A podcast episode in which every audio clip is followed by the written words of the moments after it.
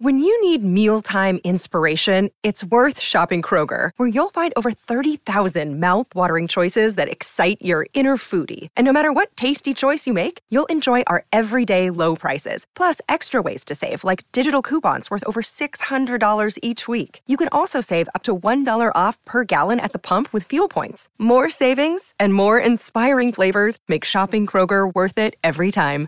Kroger, fresh for everyone. Fuel restrictions apply. Do you have an update on Kennedy Brooks? Yeah, he's, he's doing good. He's yep, all good. All good. He'll play this week. News team, assemble!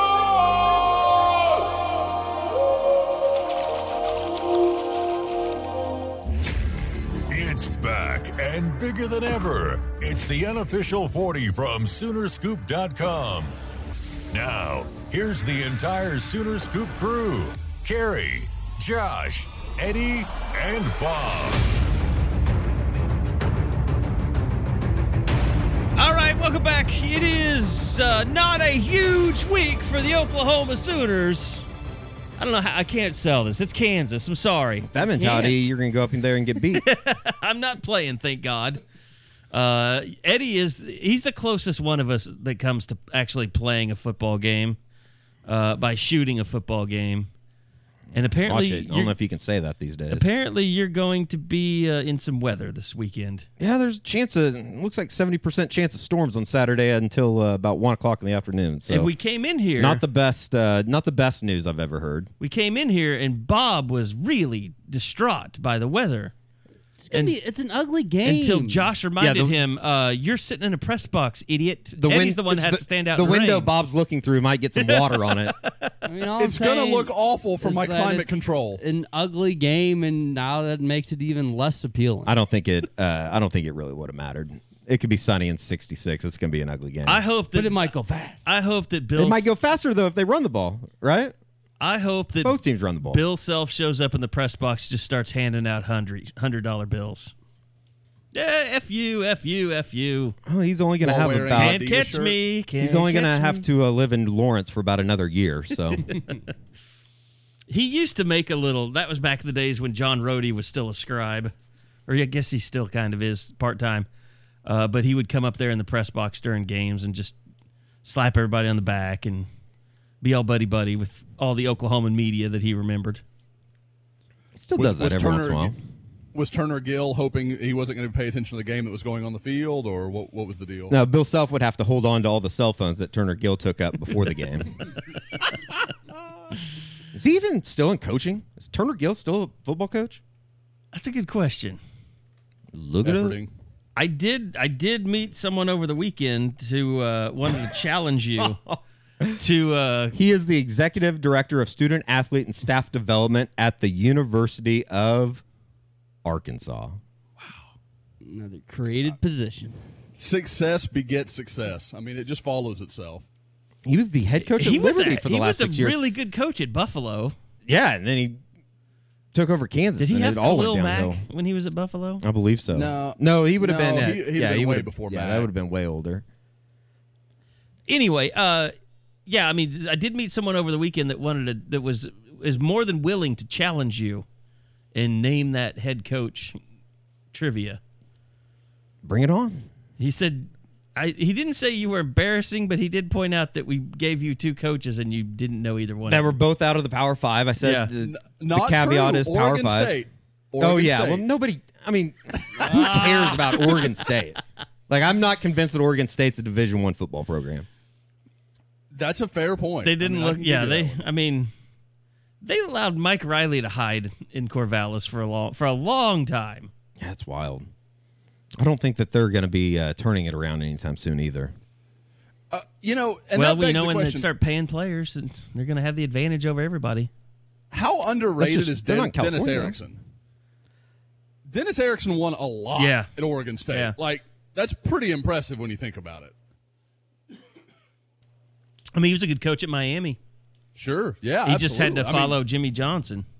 yeah. Which I mean, you know, Jimmy, if he'd have stayed in college, would have been one of the all-time greats. Let's face it. I mean, I, I have no idea other than It used to be fun when Oregon State was good. That was kind of like the Texas Tech of of the Pac-12, weird things would happen when people went to Yeah. Corvallis, especially USC USC. got beat there. a couple times, didn't they? The Rogers boys. I think That's right. is. That's right. They might have lost to USC the year USC smacked OU around, didn't they? Or no, they were undefeated that year. It was a year before. I think. Yeah, because it was like a year it was before, a year after. night I can't game or remember. something. I Yeah. remember watching that game. It was Yeah, like was crazy. 2007 ish because I was out. I was done with college when that, that game happened. Uh, so OU is getting ready to play Kansas, and that's why we're talking about anything else besides Anything. OU. Oh, the poor Jayhawks. Which you thought that you know after that Boston College win, I was like, wow, this is Les Miles really changing everything. And then they played TCU, and oh my god, it was a disaster. And TCU had just lost to SMU. Boston College must have just had a. I, I don't think they're obviously they're not a good football program or not a good football team this year, but that must have just been an absolutely terrible night for uh what are they the Eagles? Because I Yes, mean the Boston ACC is College. awful, but Screaming Eagles, fighting Eagles. they came back and beat Rutgers the next week, and then I think they beat Wake Forest last week. I mean, if you're losing to Kansas by 24 points, I would expect you to get beat by Rutgers, but There's just a lot of weird stuff going. I mean, North Carolina, Clemson is weird. Like, how does that happen? Like, Clemson is just not clicking on all cylinders right Does now. Does it feel like Florida State 2013, 2014, where they're just going to always be ranked high just because of what they did the year before? I think that too that well, this if you is win a- a, national it's a complete- championship and you have the quarterback coming back, Well- the running back, I mean, I mean, that's what happened with the Seminoles, and then the Ducks destroyed them in the Rose Bowl because they just weren't that good, but you had no way of ever knowing.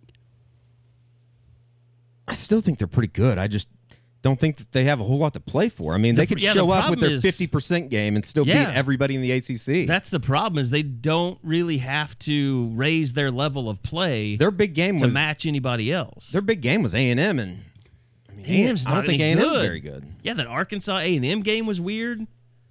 Uh, You got all these teams. I mean, I, Baylor beating Iowa State at home is not weird, but still, this is. I mean, I feel like we were so far ahead of the curve as far as Iowa State goes, and I still think that they're going to be a decent football team. But Like I wouldn't want to go play up in Ames, but they're still an eight-win team. I mean, when it all comes down to it. it's what we talked about at, right at the beginning of the season too. That Brock Purdy's just an okay quarterback. He's not. Yeah. I don't think he's great. I don't think he's just anything to He's benefited from having a defense. a defense and two superstars Oh, at the yeah. college level. And, I And a think you great know, running back. Montgomery's obviously doing well with the Bears. And what is uh, is Butler still in Arizona? He got hurt, Okay, but I think I think I don't think he was out for the season, but I know he got hurt early in one of the preseason games. So, but yeah, I mean, Iowa State is like th- their win over Oklahoma in Norman totally got people thinking Changed the more trajectory. highly of that program than probably what it should have been. And then they beat TCU a couple weeks later. There's, they had two top top five wins. This is crazy. But like you look at Oklahoma State was a very average football team last year. It was like 48-42 or something in Stillwater last year when they played. Like I I really think and there's nothing that really stands out about Oklahoma State other than a really good running back and a quarterback that's better than I thought. But I, is there any argument that they're not the third best team in the conference? no, I I think that's Like is it it Far and seems away like, almost. between them and Baylor, like crystal maybe. clear, right? That they're mm-hmm. number three at least. Yeah, I could. I, I guess you could make an argument for Baylor. I mean, I, I thought that obviously the fourth quarter wasn't very kind to them No. on Saturday, but I mean, through three quarters, I started thinking, well, maybe this is kind of the Baylor team that everybody thought they were going to be going into the season. Matt Rhule gets a big extension over the weekend as well, so And I mean, you, you want to say, well, okay, we'll wait until Texas. We want to see OU get tested before we really know what they have. And that's true. But at the same time, I mean, 55 16 win over Tech is nothing to sneeze at. I mean, it's not, it's kind of like Ohio State got all that love because they beat Nebraska. Nebraska's terrible, but it, but people just like automatically assume that Nebraska's pretty decent because why else would college game day have gone there? well, they just talked themselves into thinking that Nebraska was going to be this, and they still. I mean, they're, that division is so bad that Nebraska plays in in the Big Ten, that they still probably could have a pathway to get to the Big Ten championship. And it's it's again, it's the same thing we talk about come playoffs every year. Nebraska is a name program, whether they should be or not anymore. They are. Texas Tech, even I mean, you could say over the last what decade or so, Texas Tech's had more success than Nebraska has. Oh, yeah. But you know, you're not. If you asked the average college football pro, you know, fan about that, they'd tell you, "Oh, Nebraska, sure. You know, Nebraska's been better." Like just because it's Nebraska, they're just going to assume it's better and the talent's better and all this sort of things. And don't get me wrong, that's the worst Tech team I've seen in that decade. But still, to go house them by without almost Alan 40, without Alan Bowman, yeah, they're not. Yeah. they're not real good. But again, as I said, they actually made Jett Duffey look like a backup quarterback, which that's a win.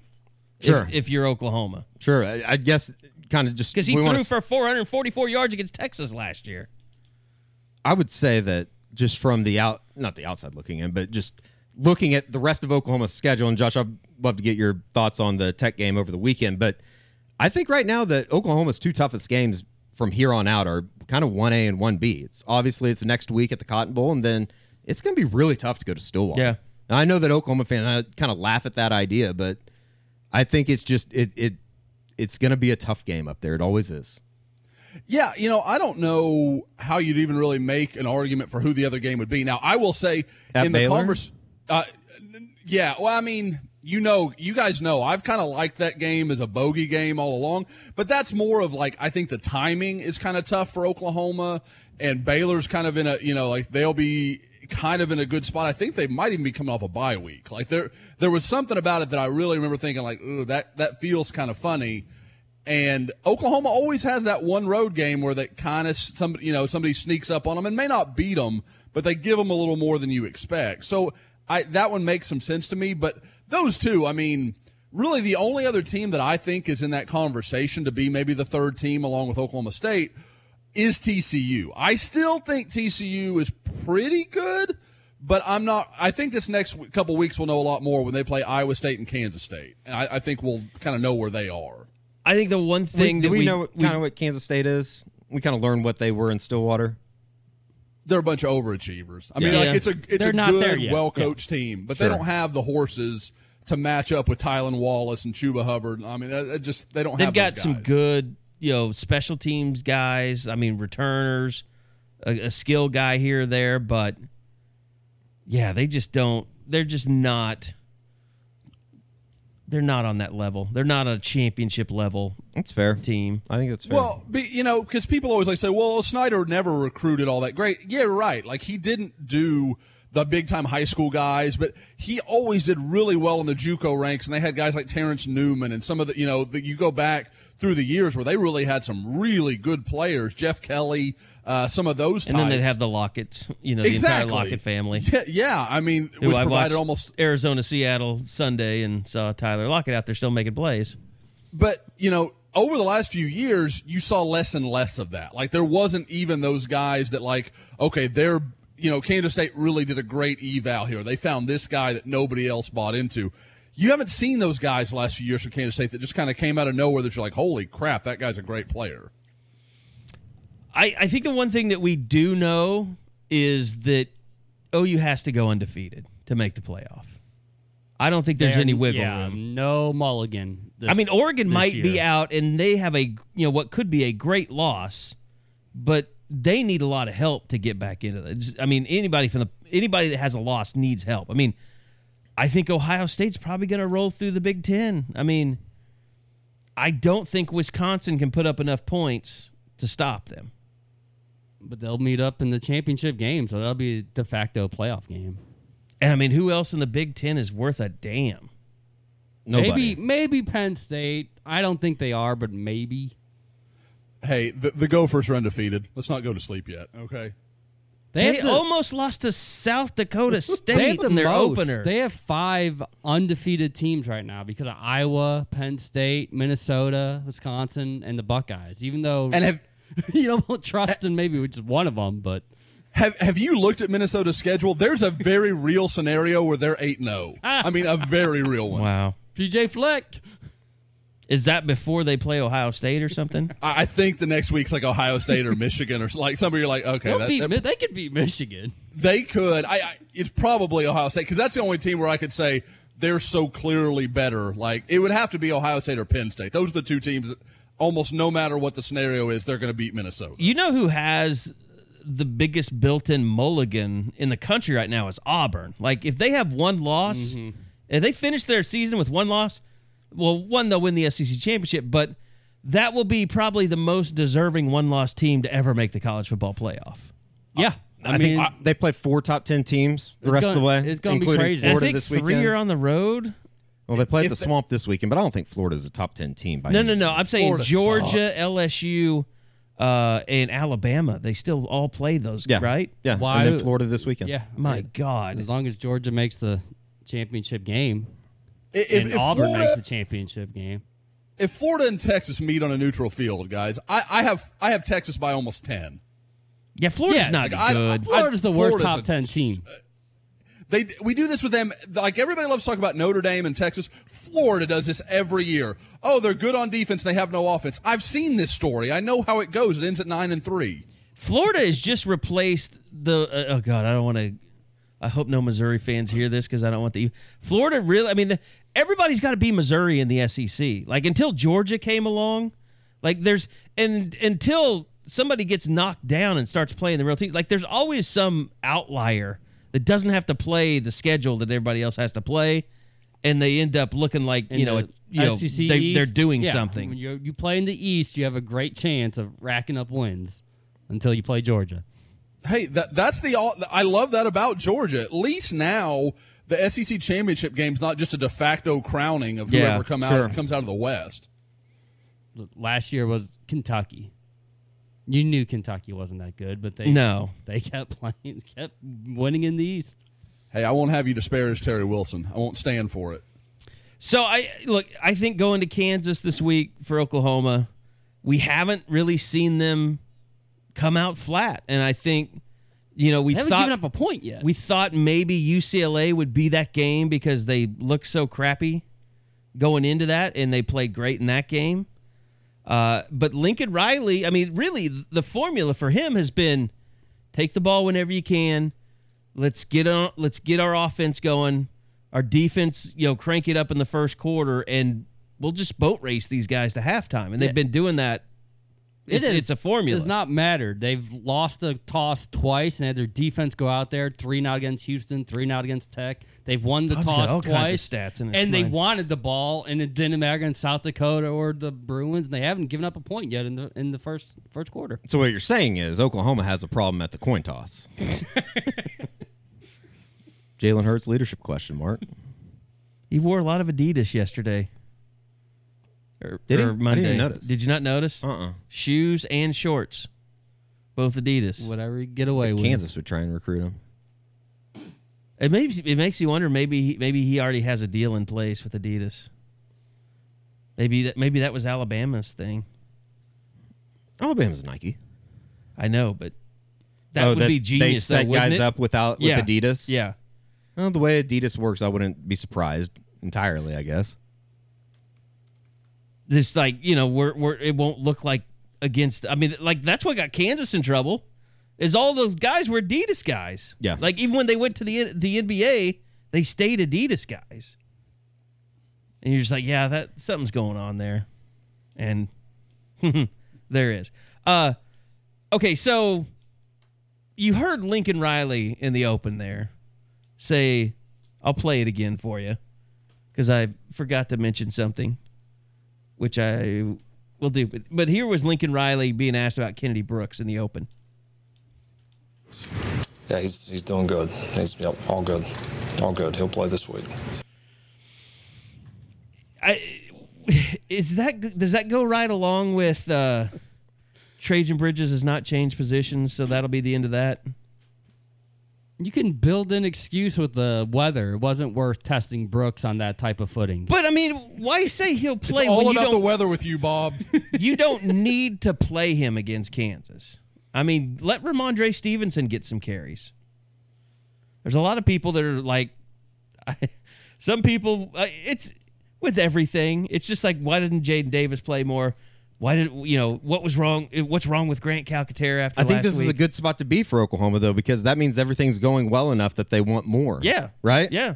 That's like a sign that things are going well. Is when But you there's- start bitching about who's getting playing time, not. But we we want to kill it. the Like, coordinator. we oh no, do it I- too. Yeah, it's it's a fair question. I think Ram- Rhamondre Stevenson bitching. would be playing. Rhamondre Stevenson would be starting at Texas. how many schools? Like Texas would be 115. He, would be least. Right. Like Texas really wanted him bad. Like he would he would play all the time at Texas, especially as much as Ingram gets hurt. Well, I mean, they wouldn't have to play, you know, a former quarterback. At Yeah. running back. I mean, And he gets run at the running back position. Like he gets carries. You know, and like you wonder for him, like if it's frustrating where he's like, well, okay, there's that. But at the same time, there's got to be a reason every Texas running back goes down. Like, Yeah. th- like what's happening here that I'm super fresh in week five and half their roster is dead? he might have had a leg amputated if he went to Texas by now. It, yeah, yeah. I mean, you know, it, it would just be a flesh wound, but sure. Um, no, you know, I, I think that's I, I I I said the same thing, Eddie, earlier this week that Stevenson could start almost anywhere, and I can't imagine. I don't think there's anywhere in the country he'd be number three. No, I agree. I, I like what I mean. What we see in just very small doses, I think he could almost, in a way, end up taking on that Trey Sermon closer ro- role that he had two years ago. Yeah, that's a good point. When you when you wear him down, you're able to do that. Now, the other question mark, I guess, going the true question mark going into this week is, you know, are they going to be able to wear people down just for the fact that they might have to use some reserves in the starting role on the offensive line? I think they will. Yeah. And, and I mean, we saw Adrian Ealy, you know, over the week. He's walking around. You had him in the sights and sounds. You know, uh, it doesn't. I don't. I don't know. I don't know what his injury is, but it's strange to me that Lincoln was so open ended with him, and and wasn't even like a, oh, he's close. We thought maybe we'd have him back. Like he's just out. He's the just use of the word indefinite really Yeah. threw me for a loop. It, me too. He backtracked. He went from week to week to indefinite in the same sentence, basically. which is, I don't know how that works. And then somebody, you know, brought some stuff up about Swenson on the board. But Eddie, you were telling me even I think before We talked did about it the on the podcast, Yeah, we talked. Yeah. like you saw him. It, it already looks like he's got something on his knee that's more precautionary than most people. Yeah, it was a, it was one of those. It was a I, I don't He like a played soft with brace. It no, it wasn't something that he wore during the game because I went Okay, back and looked at the uh, at my at our video and it he had like a would it be a soft brace? I don't know how to. I don't know what the. I mean, I guess I need to do some research on braces, knee So braces. more like a, a big wrap. yeah, it wasn't the type of brace that you see those guys normally wear on Saturdays when they play. And all the Oklahoma offensive linemen wear them. I'm sure if you watched the game, you would know what I'm talking about. But uh, it, and he was he was definitely hobbled a little bit. He so was the first guy out. He after the second half, he didn't see a snap. Mm-hmm. Before McIver was in for Humphrey, Proctor was in for Swenson, so you knew something was up. yeah, I would imagine that you see Proctor play left ta- left tackle, and they go with the same thing that they did on the right side against uh, Tech with Brey Walker and uh, and Tyrese Robinson. How do you think those guys played against Tech, Josh? I, you know, my first glance at it, I didn't think Tyrese Robinson had a great day, but as I went back and watched, I thought he played really well at right tackle. I think he's, you know, just one of those guys that's just good. Like he he's going to be okay almost anywhere they want to put him, and it almost makes you wonder if they feel like they can't get that left tackle thing figured out. Maybe here in a month when they have that other, you know, they have that next bye week. Do we throw around Tyrese Robinson some at left tackle and see what that looks like? You know, because I mean, we know Bedenbaugh is more than willing to experiment and mess around. Would he do it in the middle of the season? I don't know, but it's it's an interesting idea because, like I said, he didn't look like he missed a beat. He was really good, was turning guys inside. I mean, doing all the things they need him to do. And Robinson is not the kind of guard that's like this big, heavy, plodding guy that I don't think could work at tackle. He's plenty athletic. He's just more of a guard frame. So it would be kind of an interesting conversation. When we talked to him yesterday, he wouldn't give us any indication of where he's practicing this week, but he did say he knew like last Monday that he was going to be at right tackle, and he said he played the position all four years in high school, so he didn't feel that uncomfortable going into that role. I felt really good. Had a good. Uh, I got a good head nod from Marquis Hayes in the parking lot when I was leaving the press conference Monday.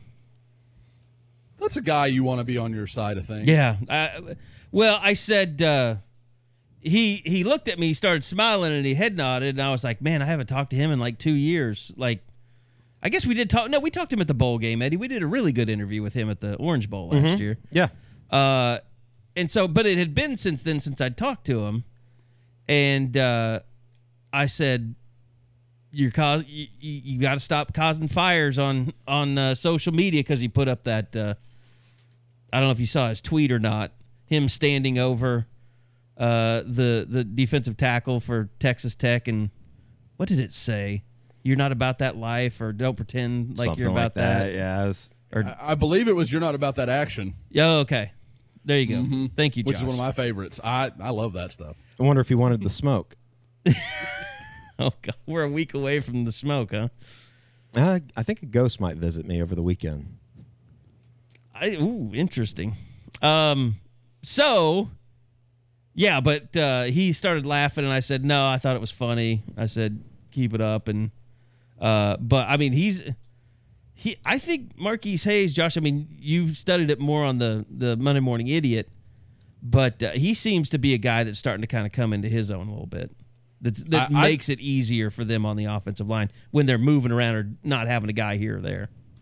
I, I think he's Oklahoma's second best lineman right now, and I don't think it's all that close, to be honest. I mean, I, you know, and like I said, I think Tyrese is a really good number three, but Hayes, with his physical, like you know, somebody asked me if uh, a good comparison at guard for him, and it's hard to draw one because he's so big Oh, and he's long. so Like, big.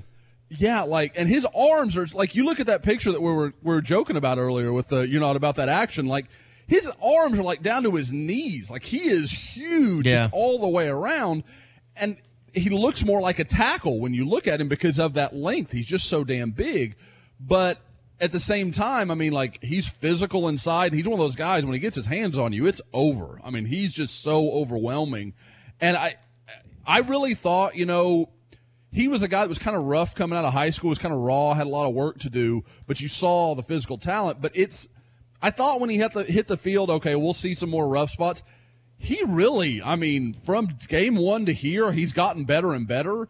But there hasn't been that moment where you're like, ooh, that that's that's a little rough right there. That's pretty bad. I mean, don't get me wrong, I'm sure Bill Bedenbaugh's seeing all kinds of things, but just from a general, is this a quality level of play he's putting out there? It's been really, really good. Well, I remember last year it was kind of it didn't start till toward the end of last year, but you know, you start getting into bowl preps and stuff like that, but you were always kind of like you knew there were so many young offensive linemen in the program and we'd always ask like defensive guys that were going up against the scout team like who's standing out to you.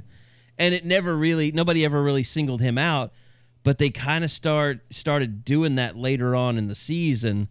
Uh, so uh, th- at some point, something clicked for him, uh, and I don't know if it was physical or whatever. But you're right. I mean, when you see the guy, he's starting to look imposing, just physically and just attitude wise. He seems like a guy that's starting to you know carry an attitude with him. Oh, I, I mean, you start with him and Swenson and Creed, and then you put, you know, Robinson at guard's not particularly large, and then Ealy. I mean, that's a that's just huge. I, I, Ealy I looks think- intimidating too. Yeah. Yes, like Ealy is one of those guys that as big as we're talking about Hayes, Ealy's bigger. You know, and it's just it's just crazy that they have so much size, how much it's changed. Someone asked me yesterday in board chat about like why don't know you recruit more tight ends, you know, like they used to do with like Lane Johnson and those kind of guys and turn them in. I'm like, I always preferred those kind of guys, but you can't argue with what Bedenbaugh's doing with these guys. I mean, the, And the he- other thing, he not like- doesn't he doesn't need to. Like, I mean, Lane Johnson was a necessity. I mean, Yeah. they they were not recruiting particularly great in that period of time. They a, needed a to steal necessity and an actual exception to the rule. Like those Lane Johnsons just don't come around. Yeah. But I mean, if they didn't need offensive tackles so bad, then I mean, they would have been like, uh, you know, let's just keep him at defensive end. Or I mean, they they tried him all over the place. Well, guys, Daryl Williams in the class of 2010 was a big get for OU. Four star offensive lineman, big time guy. he wasn't even a Rivals 250 guy. Oklahoma has Yeah. four Rivals 250 guys in this recruiting class. Like, I mean, that just tells you how much it's changed with the way, you know, Oklahoma's offensive line recruited. I mean, they really do. They go out and any guy in the country, they can walk in that door. Well, remember, Josh, I mean, we'd go out to practice, and uh, there used to, I mean, we used to, it was like there was a time at OU when you go out to summer camp, and if you saw, you know, you would see five or six offensive linemen, like, well, maybe he could play here. Like, uh, like go back to like Bronson Irwin days or uh, Dylan Dismuke days, uh, where guys were like, you're like, okay, he might not be an All American, but he can play at OU. Like, and then I remember when Daryl Williams and uh, uh, Tyrus Thompson, am I? Uh, is that right? Yeah, yeah. when they Thompson. they came and camped together, right? They were there at the same time. Yeah, that is right. And Tyrus was already committed, and Daryl wasn't. That's right. And and we were just like, whoa! I mean, like we were blown away that they could have two guys like that That's what offensive you know, linemen on look like. campus. But I mean, they were so much better than. And Daryl Williams looked like he was so athletic and like you hadn't seen that in a while. Even though we, you know, we had Trent Williams that we covered and all that stuff. It was like now you go you got to summer camp like it's the elite of the elite. Like we have to go to rivals five star camps to see the type of guys that fit in an Oklahoma's offensive line right now. Well, yeah. Remember, before OU offered, we saw Marquis Hayes at the Rivals camp, and Yep. we are like, eh, I think maybe he could be an OU guy. And then we I- saw him. Well, that- we were and kind of responsible for him blowing up. I mean, th- there, there was some of that because we were like, who the hell? Like, I remember we were tweeting about it and talking about it on the board. It was, I mean, like there was some connection for sure. Because I think at that point he had like Illinois, Missouri. I mean, like he had really local teams that were looking at him, and he was clearly uh, a national level offensive lineman. And then he went to five star and just kicked ass and took names that year. Yeah. and you were kind of like, okay, that that's like o, OU needs to be all in on that guy. and I think they they they took notice. Kind of didn't they? Kind of take notice after the regional camp after because he was MVP there. Kind of kept in contact, and then yeah, after that it was like, okay, this guy's legit.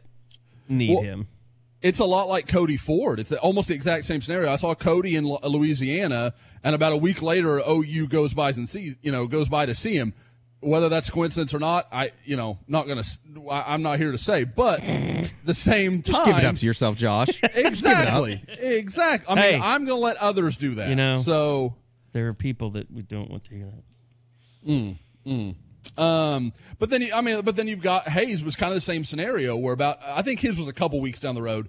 OU goes by and goes by and sees him. I think ends up making offer a couple weeks beyond that. So it was like a month after the regional camp. But they were st- like, I I still got the feeling that it was kind of half-hearted. Like, oh, you know, we're kind of in, kind of out. We don't know. And then after the five star, it was like, okay, well, you know, because I mean, they could see the video of him going head to head with Marvin Wilson and some of those guys. Like, Yeah. they knew he was really friggin' good. Let me ask you this, and Bob, you can weigh in on this as well. Is Oklahoma at the offensive line position, is Bill Bedenbaugh recruiting at the highest level that any position coach has ever recruited at? Does that make sense? Yeah. Like I could I guess you could probably make that argument, couldn't you? With the 2020 class they have coming in, with what they have on campus, combine that with what they actually have done on the field, I would think that that position and we could even open it up even to I guess the last 20 something years, even counting the Stoops era, are they recruiting at the highest level ever for a position? I think that conversation can be had, but you know what's scary? If you're going to have it, you almost have to include. Uh, if you were going to say who were the other competitors in that conversation, Yeah, that's what I was trying to think of is what other positions would that be?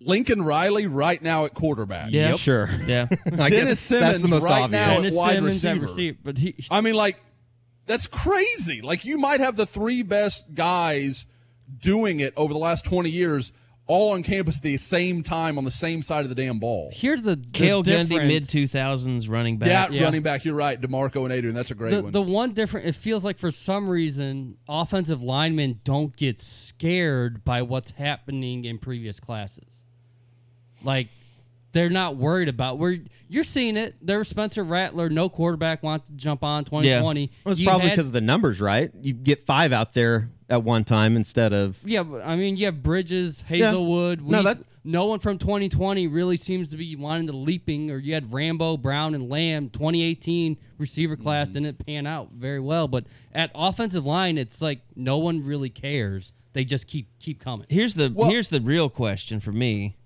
Can you compare what Bill Bedenbaugh is doing, and not that it's equal, but can you compare it to what he's doing with offensive linemen to what Alabama does with defensive linemen? To some degree, what, what what's There's not as many five stars on the offensive line as there are defensive line. I would I would venture to guess. Yeah, because I, I, think, and largely that's built on it's a little easier to evaluate defensive linemen. I mean, are they twitchy? Are they big? Are And they it's a more premium position. Exactly. I mean, there, there's something to be said for that because unless you're a tackle, you've got to be pretty damn elite to be Yeah. a five star. Yeah. And on the defensive line, if you're elite, it doesn't matter where you line up. Some everybody in the country is going to want you. Those guys are just so hard to find, um, which is why you see offensive or defensive linemen get moved to the offensive line and not vice versa because you just can't replicate that athleticism. But you know, I, I think. Um, Oh, I, I had a whole train of thought and I lost it with that question. But yeah, I mean, the the bottom line is what, like I said, what they're doing is unbelievable. I I, I guess what would you? I mean, Kerry, I'm trying to think of the 2000s. There's got to be someone I'm forgetting. I mean, Brent Venables did some pretty great stuff at linebacker for a while there. With you know, you go back to Chris Patterson, uh, some of those big time guys he landed. Well, you go with. Lance Mitchell and Pasha Jackson. Sure. Um, two five Zach stars Latimer. there. that- Latimer was a five star yeah, in that class. he was. I mean, he was a. yeah. People don't. People don't remember that he was a top 100 national guy. he gets so forgotten. He was like a three year starter. Like people act like he was like trash. I'm like that dude played for a long time. Was a really good. Pl- I mean, he was, it wasn't great, but he was a good player. But yeah, I would say you know Rocky was already here, um, Mm-hmm. but then Torrance Marshall, you bring him in, then you go to Teddy Lehman. Um, yeah, I mean, really, Rufus. really, it was yeah, it was nonstop, and then Ryan Reynolds was supposed to be the one to kind of continue that, and then injuries just kind of derailed him, mm-hmm. and then it just got weird for a while. Well, I mean, I'm you had bored. Austin Box, who, if if it wasn't for all his If he had injuries, stayed, that sort of th- yep. Look, if Austin Box had not gotten taken out in that OSU game, he was he was poised to become a great linebacker at Oklahoma, and I mean a great linebacker. Yeah, I, I think he'd still be in the NFL right now, in my opinion. I thought Austin was a like he's one of those guys that I don't think people around, or I guess people around Oklahoma high school sports do appreciate. But if you didn't see him, I don't think you realize how like big and athletic he was. I mean, Austin was six two plus six three and could run as well as any you know as most any strong safety. I mean, he was a very talented dude. You've always told the Allan Trimble story, just as far as didn't Trimble say that he was one of the best players he's ever coached against? Yeah, no, I mean, like, and I, I know I've told on the pod, so I mean, I'll keep it brief. But for those who haven't listened, I, Rivals was considering dropping Austin Box, and I was like, man, that's crazy. I, I don't like that at all. I thought, I think we had him in the '70s, and I already thought that was a little low. So I went to Alan Trimble because Enid had played Jenks that year in the state title game, and I said, you know, Coach, what do you think about that? And he goes, that's crazy. He's one of the best high school football players I've ever played against. That was like 20 years into his Jenks run. And I remember sending that to Krabby and Mike Farrell and all the guys in the rankings room. And I was like, guys, listen here. Like, this is not just me. This is an opposing coach. Listen to him. And, you know, they, they didn't end up dropping him. I mean, it was enough, it carried enough weight that that was a big part of my argument. Like, just don't be crazy with this.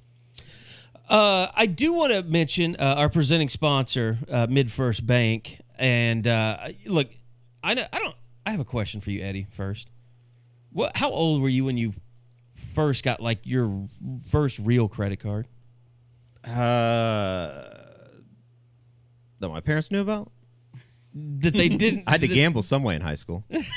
uh, probably like 2020, I guess. College. Or hmm. no, like 19 maybe.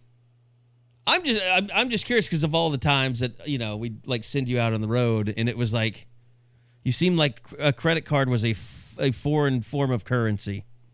I just used cash. Was it because your gambling debt was filling up your credit card and you didn't want to? no, I just never really messed with it. I, I really you can't just remember. not. I don't know why you just you didn't seem to be a credit card guy. Of course, you couldn't I don't know rent a car until you were think that. 25. I don't think I just ever needed one. Yeah. I don't. I think I guess it's all the hotel rooms I've had to sign for and fax. Like the only reason I had a fax for most of my life is just to send stuff to hotels, like uh, authorizations for people to stay places.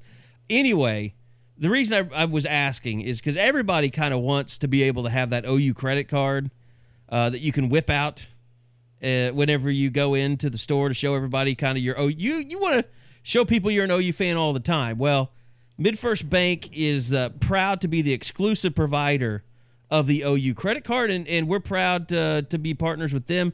And let you know if you go to midfirst.com slash U40, that's midfirst.com slash U40, uh, just type in that web address on your phone uh, or on your uh, desktop or laptop, and it'll take you to uh, the page where you can apply for the OU Rewards credit card. You get a big OU logo right on there.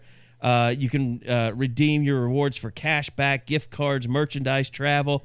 You can also, uh, every time that you use your uh, your your OU Rewards credit card from MidFirstBank.com or MidFirst.com, uh, you get entered for a chance to win the ultimate game day experience, and every qualifying purchase uh, earns you a chance to win the ultimate game day experience with VIP tickets to a football or basketball game, plus plus five hundred dollars uh, in a, uh, a prepaid MidFirst OU debit card. So you can enjoy zero percent off for the first year, uh, and after the introductory zero percent APR for the first twelve billing cycles, uh, then you go to uh, an APR based on your credit history. So apply today for the official currency of OU and uh, deepen your Sooner pride with every purchase. So midfirst.com slash U40. Thanks to MidFirst Bank for being a, a great sponsor and a great partner of the unofficial 40 uh, podcast. So I, I mean, we we don't have to. We can look forward if we want to. We don't have. We can talk about Texas. Like we're not playing the game. I want to see how Texas does in Morgantown too. Really think that more that West Virginia's capable of giving them a fight at all? A fight? I don't think they'll win, but I want to see how Texas responds in a road and because they had last week off, which kind of sucked. And they, they, Texas been, hasn't played a road game. They've been have playing they? at home. That's what I'm. They've been Yeah. playing at home. So I Is wanna, this their first road game? I'm pretty. I mean, they had think LSU at home. They Yeah, had all, I think it is. Right, Rice was at Houston, but whatever the NRG Stadium thing. But Mm-hmm. I mean, did anyone really care Oh, okay. I about see that what neutral saying. site thing? No. So Well, I mean, some programs struggle at NRG, but it's well, neither here nor there. Houston, Houston will bring fans to NRG. Rice will not. No, They don't have enough fans to bring. that that would be accurate. Well, I put it. They might have fans that care, but not enough to speak English that could get into NRG. okay, this is officially. Or, or wait, wait, wait, wait, wait. Did we just try to claim that Rice has a lot of Mexican fans? Of No, I'm- illegal I'm- alien fans. Not Mexican. Oh, I see what you're saying. Well, they have a lot of. Yeah, okay, I'm not going there. yeah, I, I'm. I'm now. I'm officially lost, and I live in Houston, so I don't know what the I think hell's he's happening. saying Asian community. So so Jamambo would feel very comfortable. Oh, Oh. I don't know. I'm still lost. We're talking about Chinese people, Oh, okay. people that you were talking about Asian girls everywhere. Okay, Asians that yeah. just don't care about football is basically what I'm talking about. If we want to just put it out there. Is that a big student population? at Yeah, I think there's a huge Like- international collection of uh, students at Rice. In fact, I think it's the biggest international uh, student body in the country, maybe. my head was literally bouncing all over the walls trying to figure out where you're going with that. Uh no, but I mean, I think Sam Ehlinger having Sam Ehlinger having a, a, a an experienced quarterback. If you're going to play a shitty team on the road, I think you're just fine. If I mean, Texas is the team that I think they are, they go win by two touchdowns, and it's really not even a very competitive game. and that would get me fired up for next week. But if they struggle, then I, I don't know. here's the Texas, thing. Texas favored by 11. Here's the thing about that game, and we've talked about this before. And Dana Holgorsen's not there, but there's a little bit of a rivalry there because of the whole horns down thing from a year ago, Sure. Which kind of started it all. No, it did. For Uh, sure. It definitely did. By the way, uh, shout out to George Stoia for uh, uncovering the the uh, horns down Edict? Cover up. ultimatum Yeah.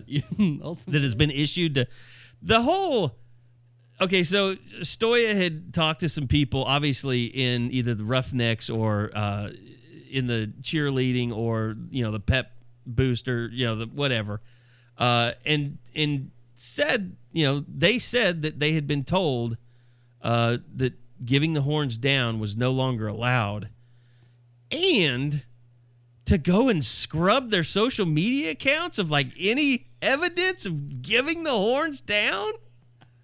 Are you kidding me? It's so outlandish. I almost just So like I want to know when the bit's gonna be over. Like when is this? This is a bit, right? It's been a long con and like here. even Joe Castiglione went on record to talk about it and did not deny one bit that in fact seemed to reinforce that that had happened. I just want to know how we got here. How did we land at this point? I that, don't know. Like that that the horns down has become. It's a storyline. Like it is a is. legitimately. It's a storyline, and it's unbelievable How do you to me. let your key rival dictate your policy? That's what I want to like. Joe Being pussies C, about it. Come on, dude. You know, I mean, you care about the fans and, and the outreach, and you want everyone to feel like they're a part of things. I know you care about that. You cannot tell your fans not to do something or that you don't approve of something that one, they love, and two, just because Texas is bitching and moaning and crying about it. I just don't So- understand how that even enters the realm of unsportsmanlike. I know. Like, how is that even sportsmanship? I know. Like, well, like you said, gateway hand gestures. Yeah, oh my god! I mean, that just gives assholes like me more fuel. I know. I can't wait to see what you're going to come up with next week.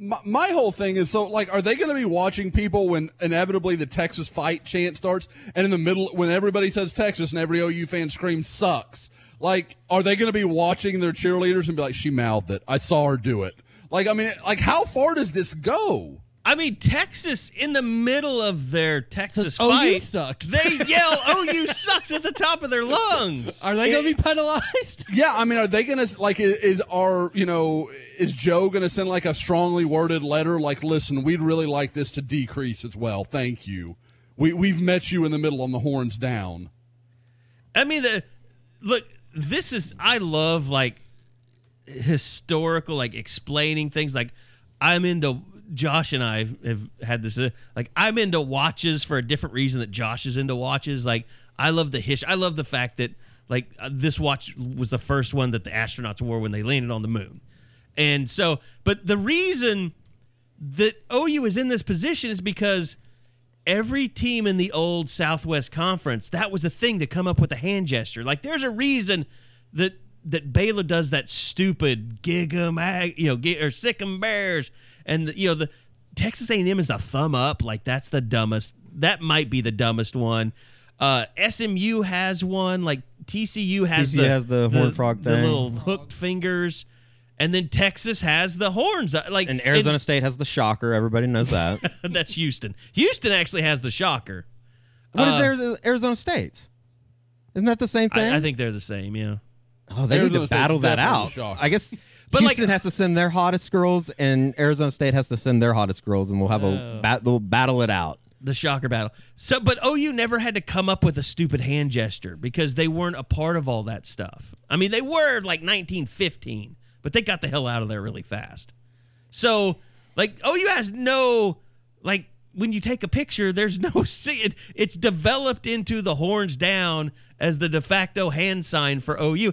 And yes, it's kind of dumb. Like, when you stand back and think about it, like, it's dumb. Like, and I even have, you know, very close friends that, you know, graduated with honors from OU. Like, they're kind of snotty about it. I mean, Eddie, I'm sure you guys all have these people too. Like, I hate that we do that. Like, it's just, I wish we didn't recognize because like you hear you, you grow up and you hear all, like texas a&m with their fight song and having a whole verse in it about texas and just how stupid that seems it's like there are some people At the heart OU of it, though, fans that is what makes college football so great, Yeah, isn't it? Exactly. Yeah. Like the the going neck and neck at the fan bases and everything that goes into the OU Texas game. I mean, they play at the goddamn State Fair of Texas. yeah It's just insane to me that this is where we are. And that it's not only that this is, It is- that it is this is where we are, and it's not just crazy ass liberals that are upset about this. it is being encouraged by administrations at the at universities. Uh, let's Is it- let's is it stay the- away from it. is it just the height of the millennial attitude I don't even know if we don't can blame this on Because- millennials. Well, but How I mean, can you I blame feel it like- the millennials? No, no, no. I I feel like how, this is how you can blame it on millennials because everything around that campus is geared towards making kids feel safe and nurtured and like they're lost in that in that culture. I almost feel like it's olds trying to think like millennials that are now the problem. Yep. Yeah. I could buy Yeah. that. No, I could buy because there's no student on that campus that was like, "Listen, Mr. Castiglione, the the horns down. It's really, it's bothering me." Now, may, maybe maybe Joe watched Eddie's video, and Eddie was such a convincing actor, he actually thought Eddie was one of his students. Like he's like, Ed, this young boy is so worried about the horns down that I mean, he, he's almost crying in his living room in his sports coat. By the way, where have you been keeping that sign? Like that it's still It was in my trunk for some reason. I don't Okay. know why. Trunk for I 12 was like, months. how do you like have it folded up a special way that you carry it with you all the time? I keep it in my backpack Like I'm just the, in case. The fact So it you never know. survived. no, it's been I was underneath my golf shocked. bag, so The I sign I'm talking about is can't the believe it Sam was still Ehlinger there. tweet. Did you like go to Kinkos and have that made? yes. That That's almost tw- 12 months ago. Yeah, it's been in there for about a year, just in case. Okay, by the way, It's continue. it's crazy though that it's just it's incredible to me that this is where we are. I, I think that it's been an over it's an overreaction to re, a reaction, but I think Josh, you might be onto something. I think when they when the OU Student Council went in to uh, get the Pledge of Allegiance removed, which is to be bothered by that, you have to be the biggest fucking idiot in the world. I might actually let that F stand. I mean, it's just it's incredible to me, like that that people. I almost made a really bad analogy. I'll tell you guys afterwards, but yeah.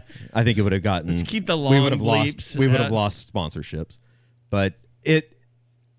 It's just incredible. This is where we are. That people get offended by this stuff, and I guess that might make me an olds at some point. But I just No, but you're I right. don't It's- know how n- we've gotten here. it is it they've redefined uh they've redefined offended The- i mean literally like what you do in order to offend someone like that's the horns down is not it like all because sam ehlinger tweeted out that crap That's it. That's all. That's why I said they should do the Georgia Florida 2007. You score your first touchdown, everyone goes in the end zone, does the horns down, you get your 15 yard penalty, you move on. I mean, shit, Bob. The way that things are headed, the Big Twelve might just come out on the field in the game if they do that. well, you remember, you remember how they phrased it at media day? It, like it can't be in an unsportsmanlike way. I don't even know what that means. Like, like you can do it to your own fan base or something, but you can't. you can't do it in the direction of Texas fans or players. Oh my God. It was a weird, convoluted message. Well, and it's always good when a rule is hard to understand. That's usually when a rule really works. So, yeah, right. You know, my my whole thing with this is I've really and you know, credit to Texas fans, I've very rarely seen any note whether it's on Twitter, Facebook, any of the crazy places things happen that Texas fans were ever pissed off about it. Like I mean like it was just part of the trash talk. It was no big deal. They didn't care. No, it- it wasn't until Sam Ehlinger and Tom Herman went on the warpath that this like suddenly became like this is hurting people. People And are really just a bothered by this. strange thing to like go after in a way. Like how that even? It's a diversion it to was stop looking them- at his record. yeah it was them crying like you know Yeah. deflecting Losing at home against West Virginia. That's how you get people to Yes, stop, stop, exactly. stop talking about it. Thank God Will Grier Thank God for Will Grier. You know, it will be. So go ahead, Josh. I, I was going to say, so what's the retaliation for this? I think if you're an OU player and you score a touchdown, rather than throwing the horns down, you do the Tom Herman backpack thing. Like I think that's the best way to fight Ooh, back. yeah, Like that would be good. Well, that's 'cause, what like I it's a suggested in my direct video this shot week. at the problem. I missed it, Eddie. I'm sorry. I didn't just mean to saw- I material. You didn't saw- see my video? Wow. no, I, I haven't I watched thought it you were. Wow. I thought you were just alluding to the fact that you know, the horn down is terrible. You know, not you, not as bad as this though, kind of thing. Well, when he because Uh, Something like they could pick something classier Yeah, to okay. celebrate with. Drew uh, Drew Lock, right? That- Mhm. that Yeah. was- yeah, Yeah. So Although he seems kind of like a douche though.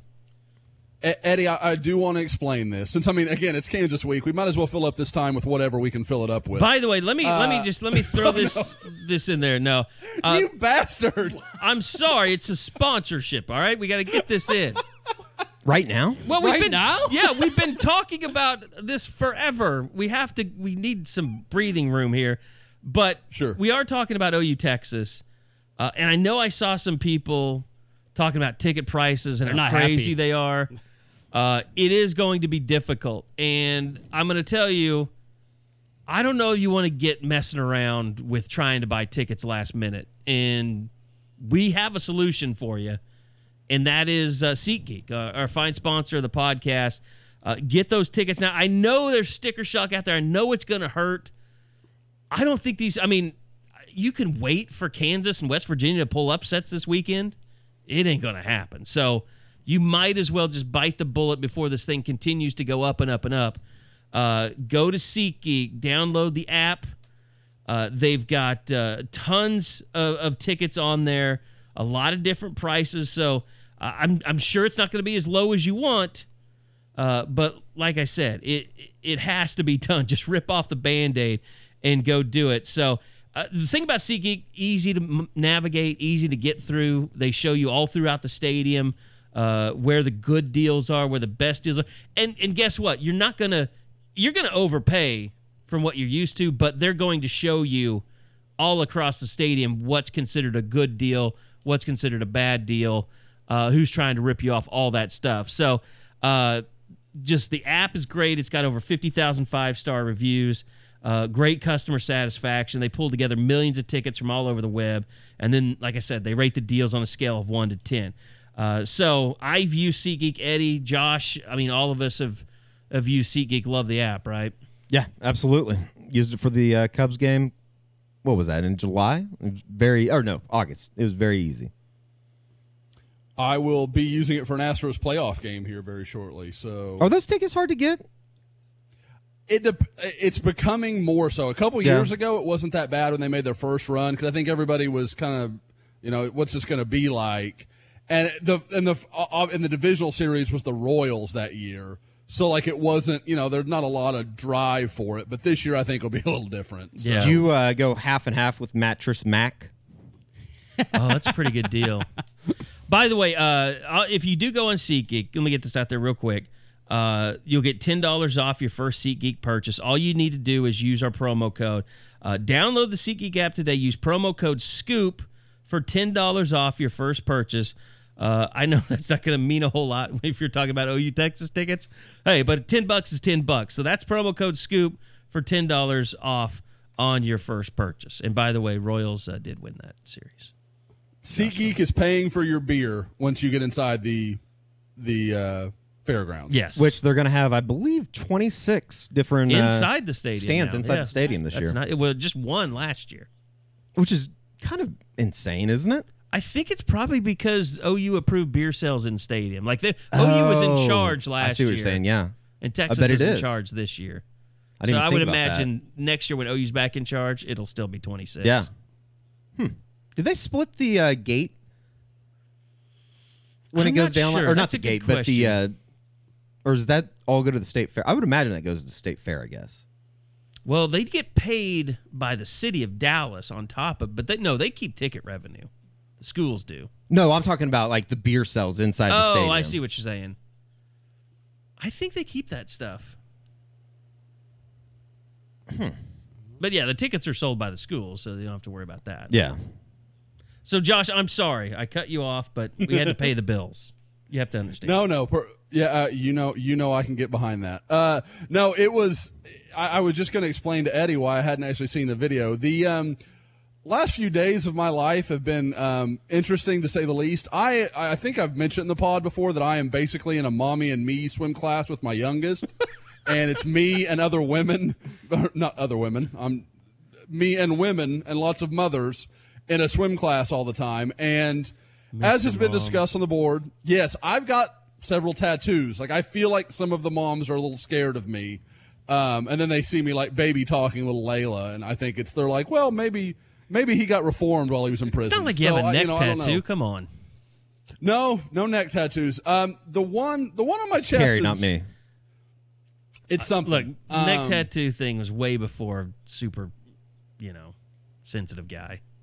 That bit has been going on for a long time. Yeah, I mean, we, we had a guy that was uh, claimed to have a neck tat on the board like way back in like 2010, like it was part of his shtick. Um, well, it's, it started with with uh, what's his name, uh, Jerkhead Barnes. Uh, Matt he- Barnes? Matt Barnes. Matt yeah. Barnes. And then Wilson Chandler had his daughter on his throat or whatever.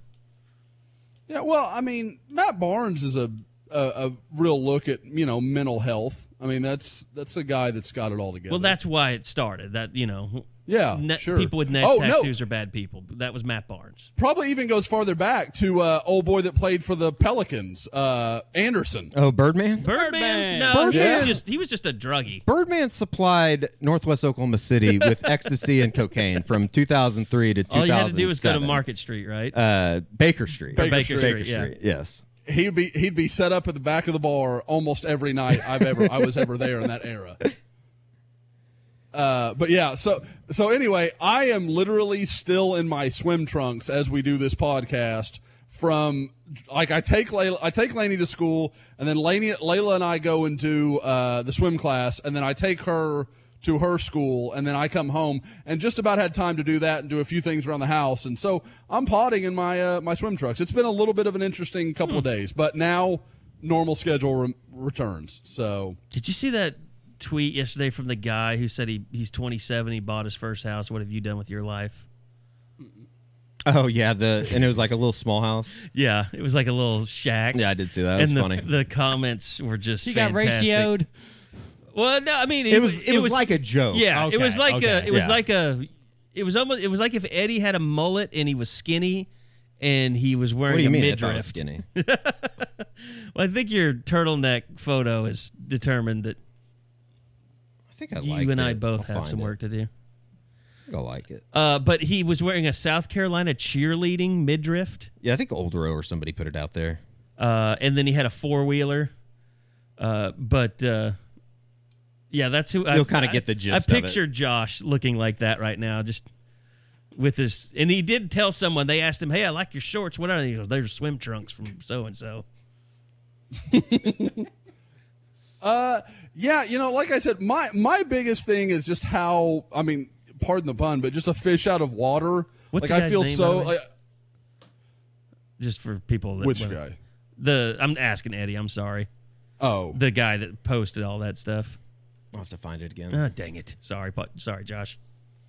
no, no, it's fine. Uh, yeah, so it, it's like I said, it's really awkward because it's all these really nice, like either house moms or just you know, like you can tell they just spend all their days thinking about their little ones, and that's really all they do, and that's cool. That's fine, no judgment. But I I feel like they look at me and they're like, he's coming from a little different place, so it's um it's weird, and I don't like it very much. The name is at user James J A Y M E S. If uh, anybody wants to look up what we were talking about, it was funny. Uh, any of them hot? The moms? Uh, no, I mean Booker? it's it's not. Yeah, no. Now I will say what what makes it really awkward is there is one that watched yesterday, and I don't know who she was connected to because everybody else had a mother in the water. I think, unless there was something I don't understand, but there was somebody watching, and I was like, "Huh? Well, hey there, how are you?" But it wasn't like I don't I don't know why she was there. So it was both concerning and She's probably the lifeguard. Yeah, sh- sh- uh, yeah, yeah. Um, you know, that didn't cross my mind. Maybe Layla, you know, thankfully Layla didn't need to have an accident or anything, so we're all good. All your bases covered down there. Yep, totally safe. Hi, Tiff. Love you. Um, who was the mother that drove her kids into a lake? I don't know her name off the top of my head. That wasn't Casey Anthony, right? How did she kill her kid? Uh, well, there's many options out there. There's yeah, allegedly she was proven innocent in the court of law. Oh, they that's right. They never found or they they don't found the we found baby bones of the, the baby. I don't. Uh, I don't know if they did. I can't remember. No, they did. I remember reading. I remember because of all Oh, your yeah, Casey Anthony grave. mentions uh, over the years. I Some people think her and- her dad did it, but Yeah. that's to be debated on a different podcast. By the way, can I say that uh, I'm glad that the lady got uh, convicted of murder in Dallas. Yeah, that was wild. That was That was gonna be bad if it didn't interesting happen. story to follow. Just for the, I guess because it was so kind of local or hyper local, but it was very interesting. I think. Uh, I think the jury Got or- it right. Yeah, I think they. Yeah, I think the Dallas courts did it right. that was just And you had a lot. Hashtag You had a lot awkward of people saying that just. that- yeah, you had a lot of people saying that just couldn't happen. That, that they weren't going to get her for anything more than manslaughter. So I mean, I I I'm kind of conditioned to feel that way I thought it'd be about manslaughter. that stuff. Yep. I didn't know that. Uh, if we want a sidebar, I, I didn't know that like Texas doesn't have uh, capital murder. It's just murder or manslaughter I didn't know that either. until yesterday, and whatever. Either Good to know. Regardless. Heading down to OU, Texas. sure, Parrish At Cobb State will Fair know Park. about it at some point. You should not do anything to help yourself. You continually go after gun-toting, gun-wielding people. Uh, it's kind of like the flow chart that I made a long time ago, and I'll retweet it at some point when somebody gets arrested. But should you commit a felony, and there's two roads, and it's one is no and one is yes.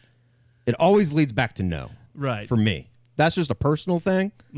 Uh, maybe some others have different ideas on that, but to each their own. Should we talk at all about Kansas? I mean, I, I mean, just just Bob is shaking his head. No, Ser- ser- no. Whenever someone asks a question about Kansas this week, I hit stop on the camera. Uh, now, now wonder I was oh, looking for all the Kansas Wow. stuff this week. No, I'm kidding. Eddie's Kansas it wouldn't have, notebook it is wouldn't have made it. It wouldn't have It made would it. have it wouldn't have been made when Eddie made the video anyway. But when someone said how's their secondary, how's their offensive front, or anything, Well, how- that's, the same well, person.